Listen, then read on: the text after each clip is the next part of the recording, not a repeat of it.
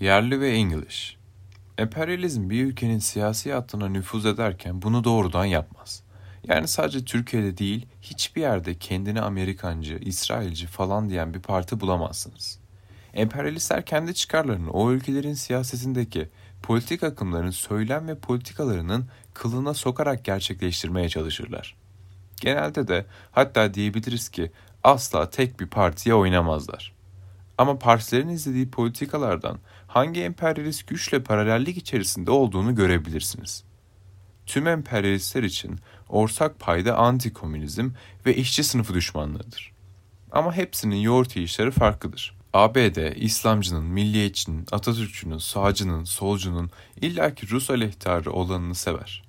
İsrail, İslamcının İran aleyhtarı ve mezhepçi olanını, milliyetçinin laik ve Arap düşmanı olanını, Atatürkçünün Türkiye-İran olmayacak diyenini, solcunun İsrail'in layık demokratik bir ülke olduğunu zanneden alık tiplerini sever.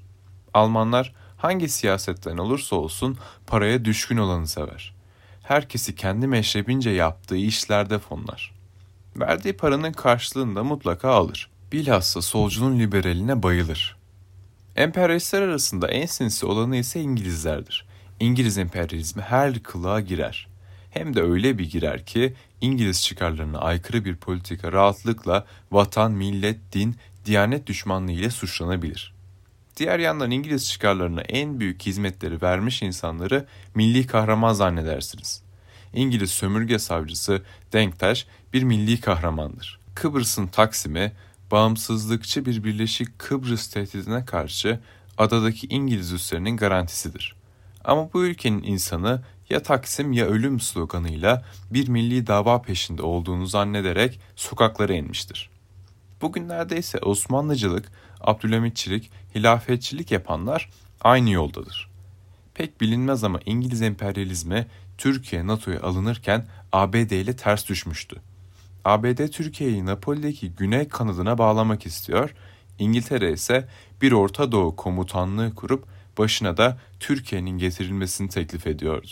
ABD ve İngiltere antikomünistlikte ortaktı elbette ama ABD'nin önceliği SSCB'ye karşı Türkiye'yi tampon yapmak, İngiltere'ninki ise Orta Doğu'daki çıkarlarını koruyacak bir ileri karakol elde etmekti.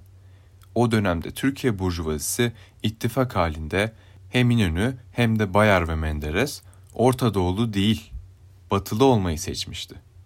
İşte bugün yükselen yeni Osmanlıcılık, Abdülhamitçilik, hilafetçilik eski İngiliz politikasının şimdiki karşılığıdır. Artık SSCB yoktur ve görünen o ki Burjuvazi payına düşecek kırıntıların hayliyle ve bu sefer de cumhuruyla, milletiyle bu politikanın taşeronluğunda anlaşmaktadır.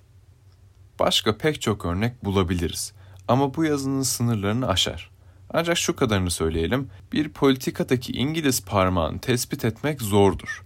Güncel tartışmalara ışık tutabilecek bir ipucu verebiliriz belki. Bir soruyla giriş yapalım. Amerikan karşıtı bir NATO'culuk olur mu? Sağduyu buna hayır cevabı verir. Ve bu doğrudur da. Stratejik olarak bakıldığında ABD ve NATO bölünmez bir bütündür. Gel gelelim son yıllarda istibdat rejiminin Türkiye'de alabildiğini Amerikan karşıtı bir retorik kullandığını görüyoruz. S-400'ler başta olmak üzere ciddi girişimler de yaşandı. Ama Türkiye tüm bunlar olurken NATO'nun en kritik üyesi olmaya ve NATO'ya Rusya ile savaşı da dahil olmak üzere en kritik hizmetleri sunmaya devam etti. Burada bir Brit yeniği var. Ya da İngiliz parmağı mı demeli. İngiliz emperyalisti her kılığa girer dedik ya. Bir tane büyük elçisi vardı. Richard Moore. Şimdi İngiliz istihbaratı MI6'in başında. Burada fanatik Beşiktaşlı kılığında geziyor. Sempati topluyordu. Röportajlarda S-400 gibi NATO içindeki en kritik ve çatışmalı başlıklardan biri için çıkıp Türkiye'nin kendi tasarrufudur diyordu. Astana sürecini destekliyordu. Hepsi ABD ile Türkiye'nin arasını açan başlıklardı. Ama aynı zamanda bunlar NATO dairesinde kaldıkça Türkiye'deki iktidarı İngiliz emperyalizmine yaklaştırıyordu. ABD ile F-35 projesi bitti.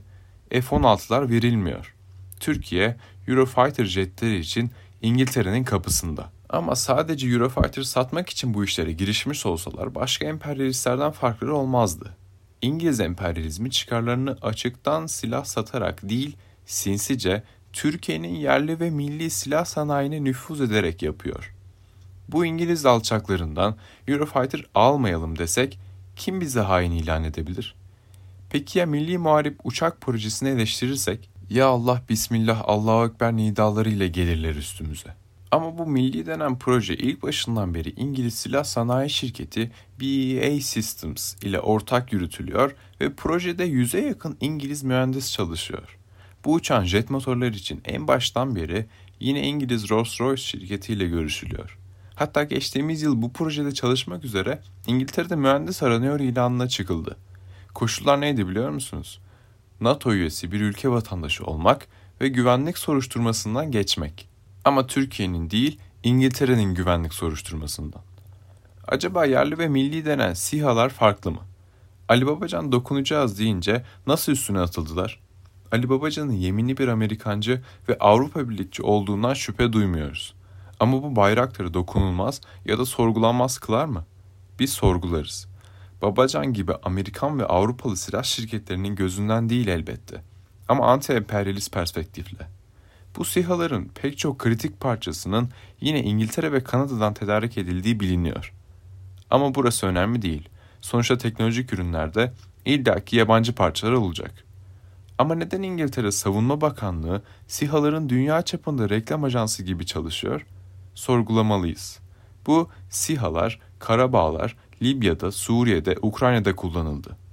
Bu dört bölgede de Rusya'ya ve onun vekil güçlerine karşı kullanıldı. Libya'da Fransızların desteklediği Hafter'e, Karabağ'da Ermenistan'a karşı kullanıldı. Ama hiçbir yerde bu sihalar İngiliz çıkarlarının kılına dokunmadı. Ve emin olabilirsiniz dokunmayacaktı. Sorgulayacağız. Nihayet devletten tek kuruş destek ya da hibe almamışlar. Hepsi öz kaynakmış. Açıyor musunuz defterleri? Öz kaynaklarınız ne kadar öz? Ben Wallace, İngiliz Savunma Bakanı, babasının hayrına mı siyah reklamı yapıyor? Sorgulayacağız. Herkes, en başta da işçi sınıfımız sorgulamalı.